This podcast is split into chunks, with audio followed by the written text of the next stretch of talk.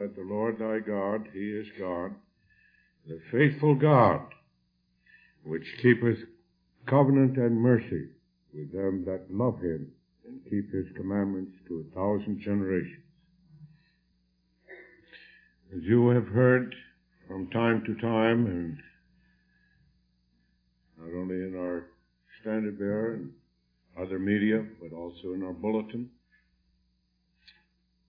today our churches, the churches of the Protestant Reformed denomination, are celebrating some 50 years of their ecclesiastical existence. About 50 years ago, this month, month of March to be exact, there was what we may call a reformation. The Mother Church, uh, at that time, showed signs of liberalism. There were many who were tired of the old and tried doctrines that had been preached to them for many years. And they wanted to become big. Big in the eyes of the world. Also the ecclesiastical world. And this liberal element, which at that time, 50 years ago, became a majority in the church, prevailed upon the church to go in the direction of Arminianism, which was also then popular in the church world. Witness the doctrine of common grace, which was produced at that time and particularly the first point of the three which emphasize that God uh, desires to save all men and offers salvation unto all men in the preaching of the gospel. The Lord at that time preserved in the midst of that liberal church uh, a remnant that did not want to go along with that liberalism, and certainly not with the Arminianism as it had been formulated and expressed in the first point of the Synod of 1924. And they protested against this in the church, but to no avail. And as you may remember, they were expelled from the church because of their stance, their reformed stance, which was also admitted at that time. And so there was formed a reformed church, a reformatory church, a reformation church. And this was so Uh, thoroughly in the minds of our leaders in that day that they told us, and we still hear it, we hark back to the Reformation of the 16th century. Consequently, they called themselves, and therefore that is now our name, the Protestant Reformed Churches of America. For 50 years, these churches have maintained and taught the truth of the scriptures in its purest manifestation, always emphasizing the cardinal doctrines of Calvinism, as they are so beautifully expressed in the letters of the flower tulip total depravity, unconditional election or predestination, if you will, limited atonement, irresistible grace, and perseverance or perseverance of the saints. These cardinal doctrines have been and still are emphatic in all the preaching and teaching of the Protestant Reformed churches to this very day. Not only so did they maintain the truths of God's Word and the doctrines of the Reformation, but they were also insistent upon it that there should be in conformity with this doctrine life that could bear away approval and blessing of God, and therefore also insisted upon it that these churches maintain reformed church polity in the exercise of Christian discipline, so that our churches were preserved through this means from amalgamating with all of the worldly organizations and of keeping our churches as much as it was possible in line with the scriptures in a godly walk. Now, of course, when we come to 50 years of existence and time to celebrate, it is almost quite natural that we would take this opportunity to boast in ourselves. When I look back on that history, there are many things, of course, in which you might be inclined to boasting. It was predicted at that time, 50 years ago, that we wouldn't last very long. We would die a natural death with our leaders. but here we are, still today, going strong. And we have also gone through many struggles, stripes in these 50 years. And always we came out of the strife victoriously. Not only have we preserved the truth and the preaching of the gospel in our churches, but we have also preserved it in our seminary. which God has given to us and in which we may also, if we are inclined to boast in self, be able to thank ourselves today that we were able to raise enough money to almost pay for the whole business. $150,000 round figures. We have our own Christian schools, not only in the elementary grades, but also high school. And almost throughout the nation, we have churches with schools where these truths may be inculcated, indoctrinated into our covenant seed. Not only do we raise up these buildings which cause considerable money, but we also are able to man them with teachers. And of course, if you want to boast, you say today we certainly have made tremendous progress. But I'd like to remind you this morning, beloved, that when you look back, and I'm able to do that, I'm just old enough to be able to look back to before the beginning, then I tell you that there are moments in which we are brought very low and should be in our own estimation.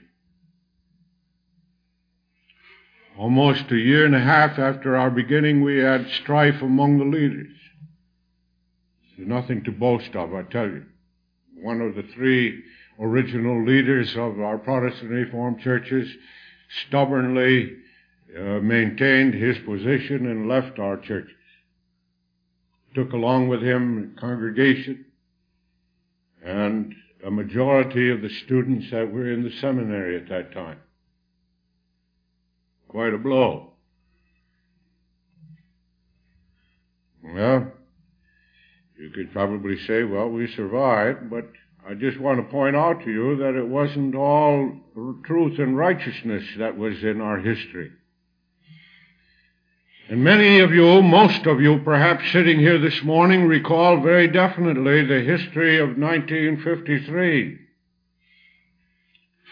At that time, and prior to that time, we were at the point of boasting in ourselves how big we were.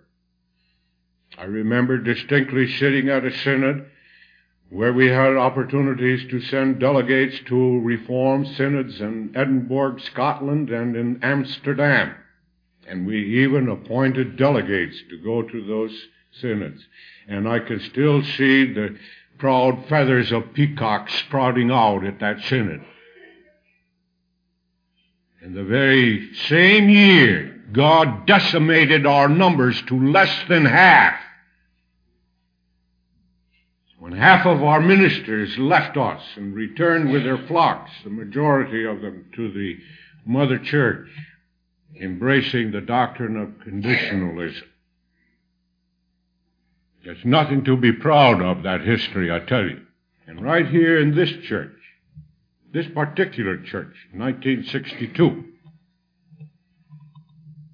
there's another episode that I'm sure will never be emblazoned upon the history of this church as commendatory when some 35 families with their pastor left us to return to the fold from whence they had come. And you know, when you look at yourself and you see your own inclination to go along with these systematic movements, which are always popular, it isn't popular, you know, and nor does it feel good for the flesh to sit in a little church like this when you could sit in one where they have maybe 12, 1400 people sitting in the audience. Big show, big choirs, beautiful buildings. To this very day, we're only 20 congregations, and every one of them are relatively small in number. We don't have anything in which we can really boast in ourselves. And certainly not before the church world. We are small, and I predict that's the way we're going to stay. It'll always be that way.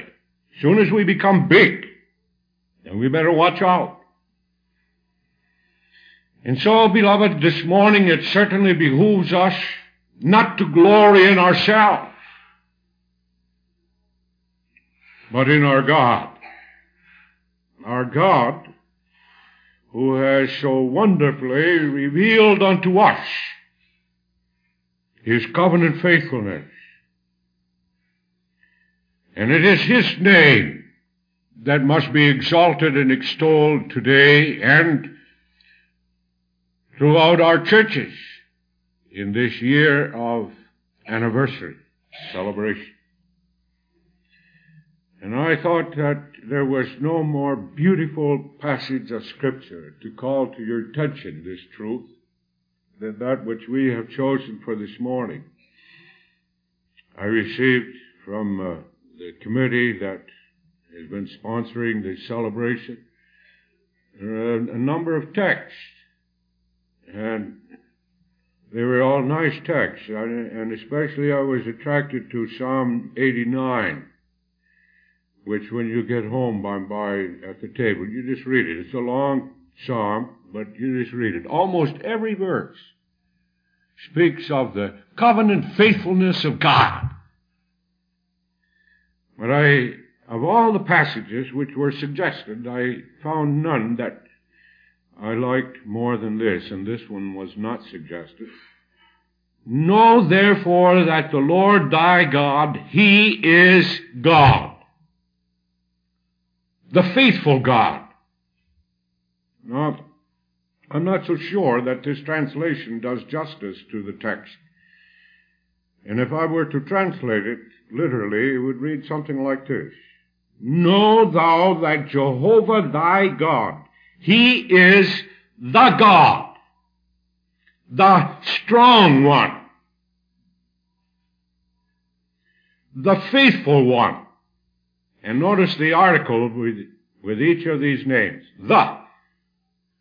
Thy God, He is the God, He is the strong one, He is the faithful one, who keepeth the covenant and the mercy to those loving and keeping His commandments to the thousandth generation. Not to a thousand generations, but to the thousandth generation. That's our text.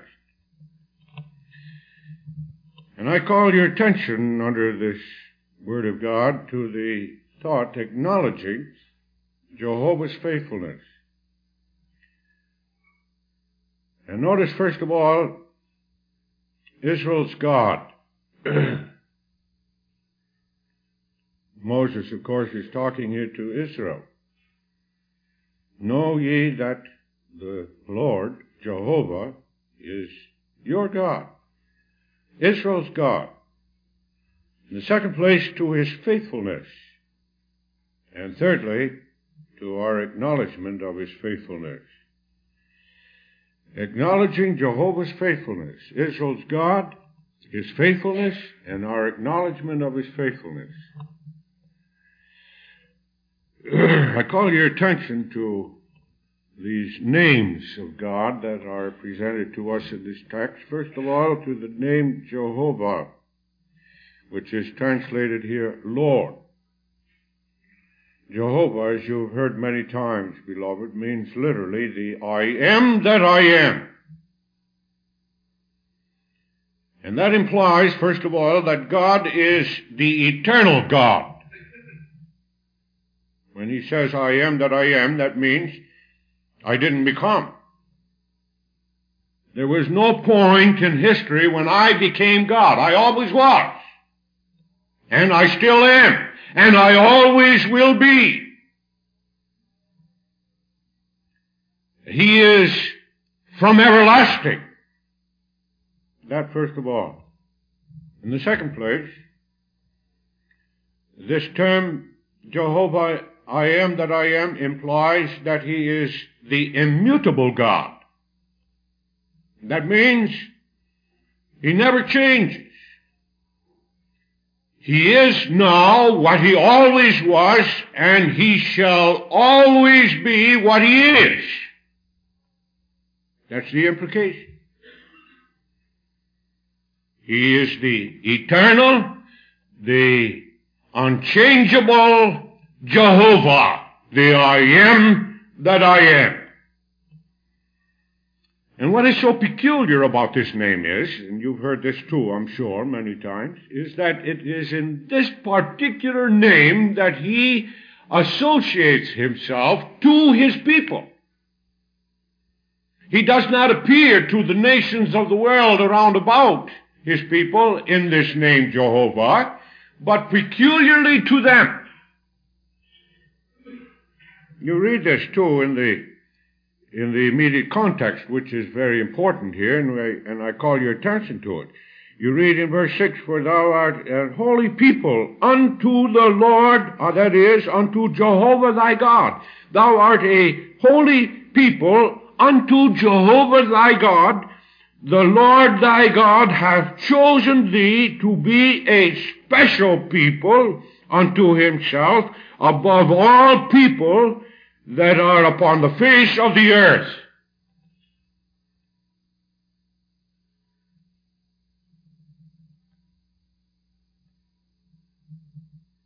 And notice, the Lord did not set his love upon you, nor choose you because ye were more in number than any people, for ye were the fewest of all people. This love and this covenant relation which God has established to his people can never find its ground and its cause in that people, but in Jehovah himself. He set his love upon you. He chose you. Because ye, not because ye were more in number than other people, the fact of the matter is ye were the least, the smallest. But he chose you. Because the Lord loved you. And because he would keep the oath which he sware unto your fathers. As the Lord brought you out of the mighty hand, he delivered you out of the house of bondage. He showed his mercy unto you by delivering you from your misery unto the highest possible good. Faithful God, who keeps his word. He swore with an oath, and he will keep what he swore. He's the faithful God. I also call your attention to the fact that the text also, speaking still of Israel's God, calls our attention to it that he is also the strong one. That doesn't come out in this translation. He just simply, the text simply says here, uh, the faithful God. He is the God. He is the God. And what is translated, He is the God, is in the original, the strong one. That means that His is all power.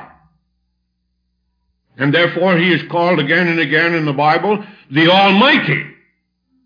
That means that there is no might, there is no power, not only the power of might, but also the power of authority, or it is of Him. His is all the power.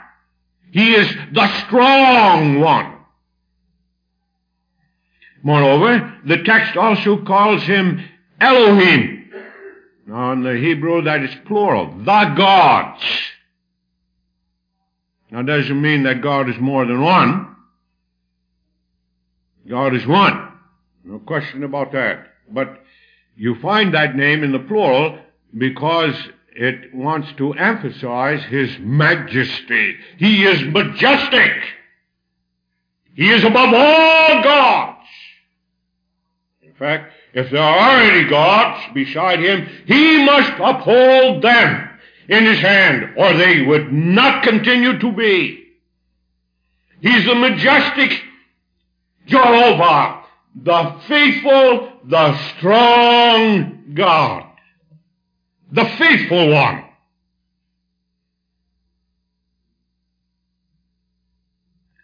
Who keeps his word.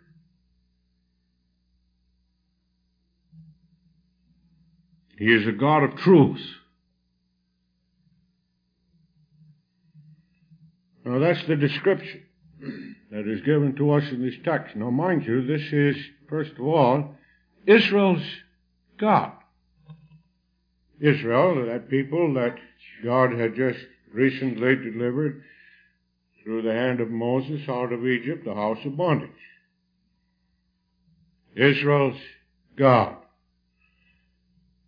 Now you understand, of course, when we say that, we must do that with tongue in cheek.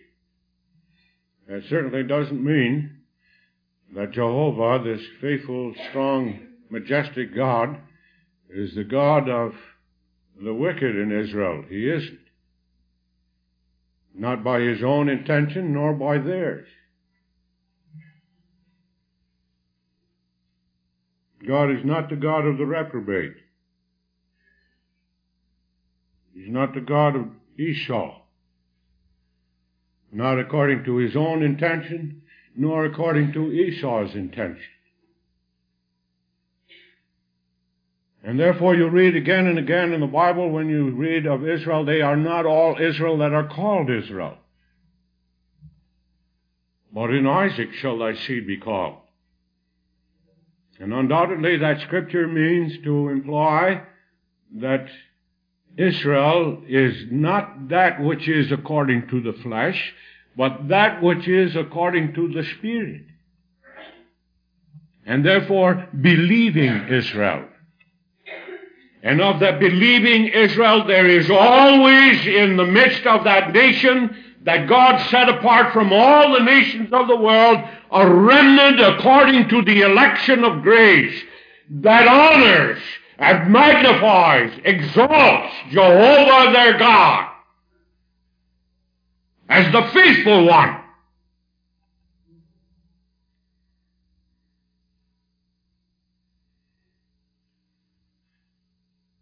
And that God of Israel, beloved, and this is the point that you and I have to see this morning, and our children who are sitting here this morning, that God is our God.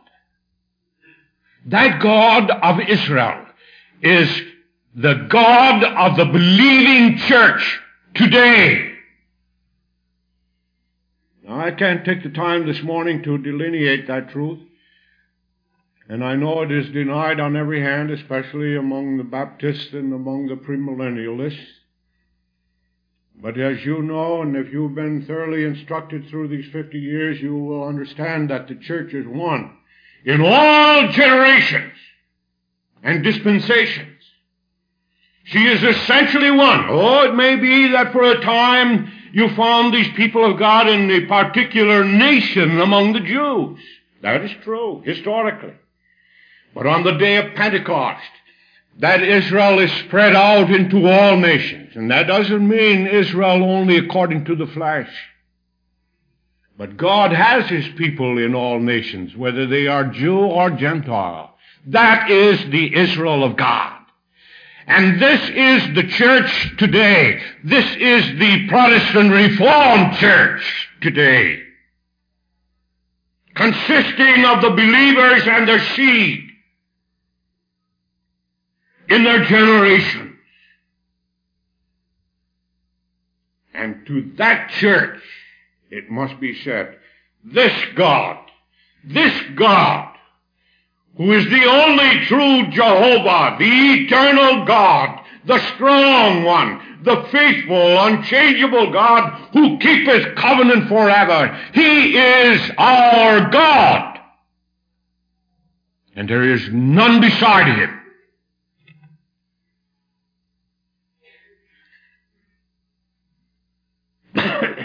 In the second place, I must call your attention to the fact that He is the faithful God and point out to you His faithfulness. You understand, of course, that this faithfulness of God is grounded in the context, according to the context, in His love that is upon you, and in the fact that He has chosen you. In other words, this faithfulness of God must be understood in His having loved us from everlasting, and therefore has chosen us from all eternity. So that the eternal love of God, that predestinating love, must be understood as the ground or basis for his faithfulness to us.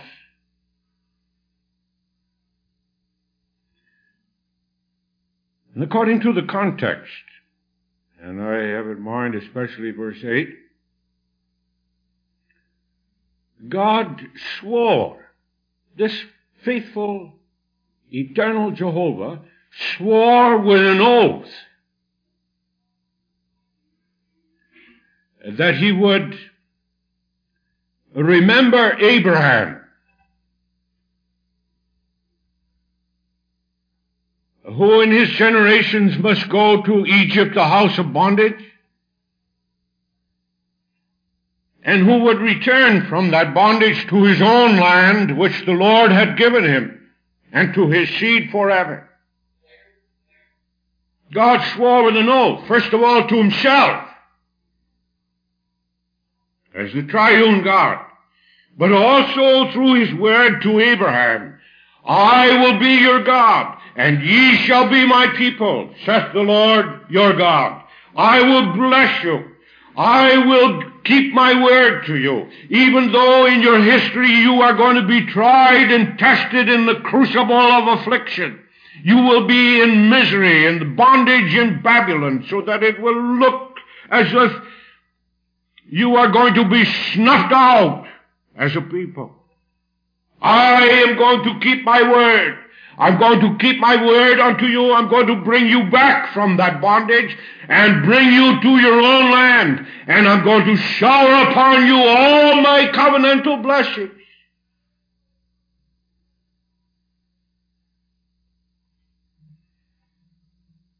And that's what this whole chapter is about. You remember when we read it together?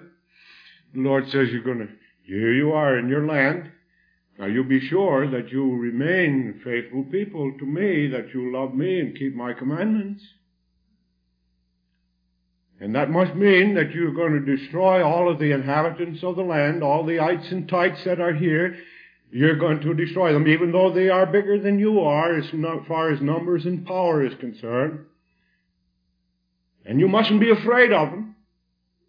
Don't be afraid of them. Don't say, oh, because they are bigger and mightier than we, we cannot overcome them and get them out of this land. Don't be afraid of them. You hear my word. I keep my oath. I'm going to see to it that if you are faithful and you discharge your calling faithfully, I'm going to preserve you according to the word that I have given in my covenant that I set up with Abraham, Isaac, and Jacob, your fathers. I'm going to be your God, and ye are going to be my people, saith Jehovah thy God. And this whole context is full of it. You may marry them, the children of the land. If you do that, there's a grave danger that you're going to be like them. And no, beloved, you know, when you study the history of that people, this is just exactly what they always wanted to do. And that's so humiliating to that people. You understand? If it were not that God was on our side and God delivered us, that's exactly what we would do. All the time! That's so horrible too, you know. This year of celebration, you better celebrate that too that you and I, as Israel was, are always inclined to go away from this Jehovah. We don't like him. We don't want to be in a pressure cooker. We want to be free. We want to serve and to seek and to enjoy that which satisfies our flesh. And so our young daughters run off and they get the boys of the Perizzites and the Hivites and the Amorites, and there they go. And the young girls from the Perizzites and the Amorites and whatever you have, they all come in the church and there your church goes. That's history. And this doesn't mean that the Lord teaches us in His Word that we must be physically separated from the world. That's impossible. But spiritually, and I want to say that to you young people this morning, you young girls and you young boys. Remember this. God has set you apart historically as His people. His covenant people. And He says, have no part with the world. Be spiritually distinct. Love me and keep my commandments. And I bless you. I'm a faithful Jehovah. I keep my word.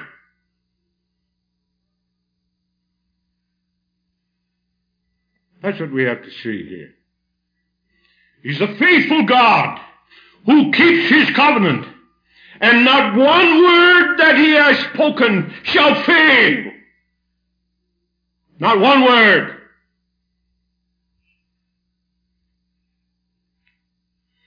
Oh, there may be times when you are inclined to think that he has forgotten his word.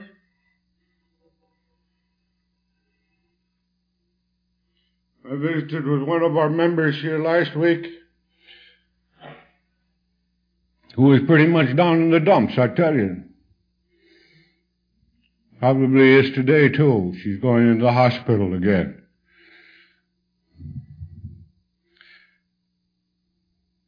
You say to her, well, the Lord is faithful. The Lord is sending this to you for your good, you know. But, oh, that's so hard to understand.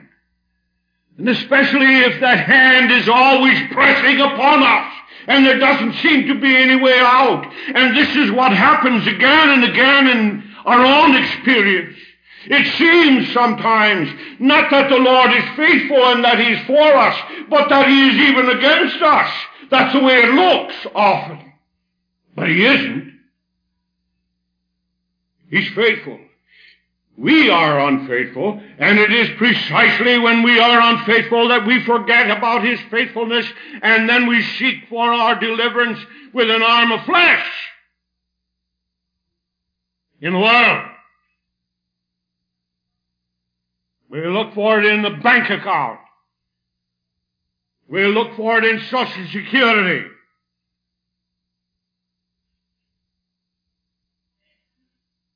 We look for it in a prosperous business. We even look for it in our children. Sometimes they get carried along with this same worldly, carnal philosophy which we often demonstrate. And of course, they can't come to any other conclusion than that this God whom we serve from Sabbath to Sabbath, well, he's some kind of an idol up there that we just show some respect to, but for the rest, you can forget about him. We go our own way.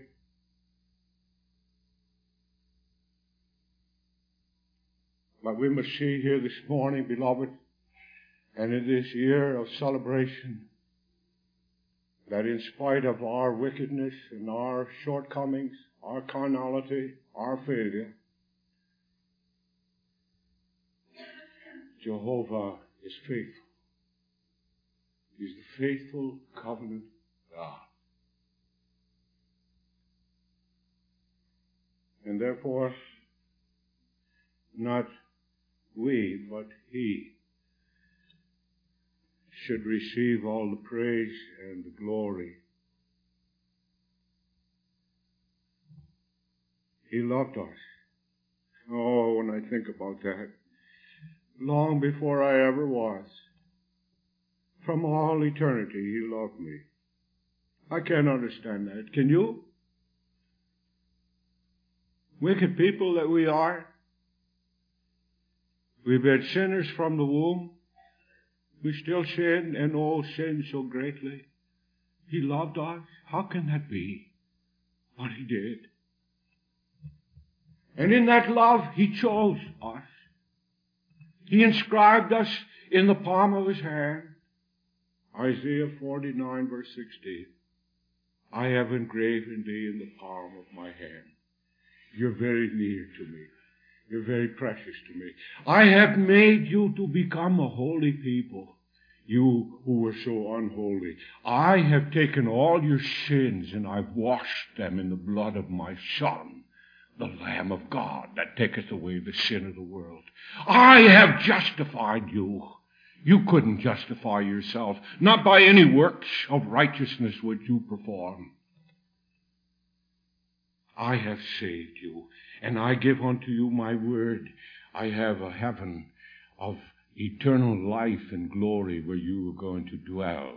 And nothing, nothing shall stop me in realizing my purpose. Isn't that wonderful? He's a faithful Jehovah. Our text says, Know therefore that the Lord thy God, he is the God, and so forth. And it might leave you with the impression that this is what you ought to know. And of course, we have no dispute about that. This is precisely what we ought to know. But I take it that the Word of God here wants us not only to know that Jehovah is the faithful God, covenant keeping God, but to acknowledge this. And Moses says here, Know ye therefore that Jehovah is thy God. He means to say, you must acknowledge this. You must confess this. You must say this. Not only to yourself and to your uh, fellows, but to the whole world. To everybody.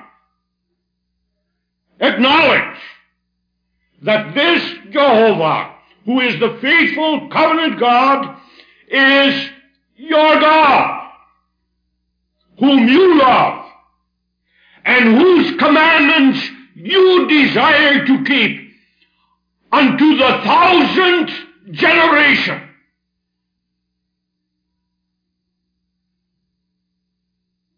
That's our text. Oh, you understand. You can't acknowledge Jehovah as your faithful covenant God unless you know Him. And not simply with intellectual knowledge which you have accumulated through the many years of instruction, either in catechism or under the preaching of His Word. Important as that intellectual knowledge may be. But with the knowledge of faith, spiritual knowledge, a faith which ties you to Him with an unbreakable bond. No! That is, acknowledge Him. Acknowledge Him. Say unto yourself and to your children and to your church and to all the world. This God is our God, and He will be our God, even unto death.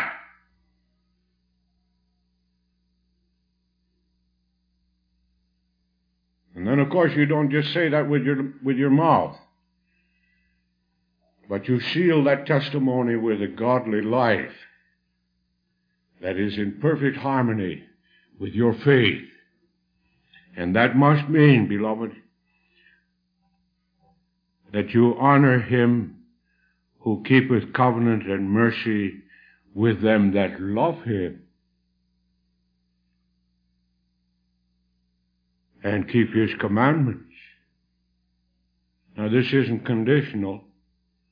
It isn't, the meaning is not that the Lord will love you and set his esteem upon you if you will keep his commandments and reciprocate his love. That's not the meaning. Never is. But the idea is that when you acknowledge that this Jehovah is your God, that you do that out of faith, you confess it, then that must mean that in your heart there is the love of God. Not only that he loved you, but he caused the love of him to dwell in you, the nature of which always is that it responds to his love. And it does that not only in word, so that it says unto God, I love thee. Oh no. It also does that by sealing that love with a godly walk that is in harmony with the commandments of God, which we also love because we love God. This is what you have to see, and this is what our children have to see. You don't just come to church and say, Oh, precious Jesus, I love thee. Oh, no. You say, I love thee because thou hast first loved me and hast shed abroad thy love in my heart. That always responds to thee. And that love of thee to me is that thou hast everlastingly had the desire that I should be perfect as thou art. That's the love of God to me. And when I love God, then I desire that perfection. And I seek it with all my heart. And I do that by responding and walking according to His good commandments. When you walk according to His good commandments, then you walk in His love. And when you walk in His love, you acknowledge and you say it before God and before all men. O Jehovah, the only true and eternal God, the majestic God, the faithful God, the strong one, in whom is all power and might. Thou art my God, and thou shalt be my God forever and forever. And thy covenant, which thou hast sworn, shall be fulfilled in me with an unbreakable oath. Thy word is faithful. That covenant, I will dwell in it forever unto the glory of thy grace. Because thou, Jehovah, hast loved me and hast set thy love upon me to be thy peculiar people. May that be the tone of our celebration, not only today, but also throughout this year. For Jesus' sake, amen. Our Father, we thank Thee for Thy word. We thank Thee for Thee, who hast revealed Thyself to us in such a way that we can not only know Thee, but acknowledge Thee as the God of our life and of our salvation, our covenant God. Grant that we may, in acknowledging Thee, humble ourselves and realize that we are nothing that we are what we are only of thy sovereign mercy and grace, in order that unto thee may come all the praise and the glory, now and forever. Amen. The grace of our Lord Jesus Christ, the love of God, and the communion of the Holy Spirit abide with you. Amen.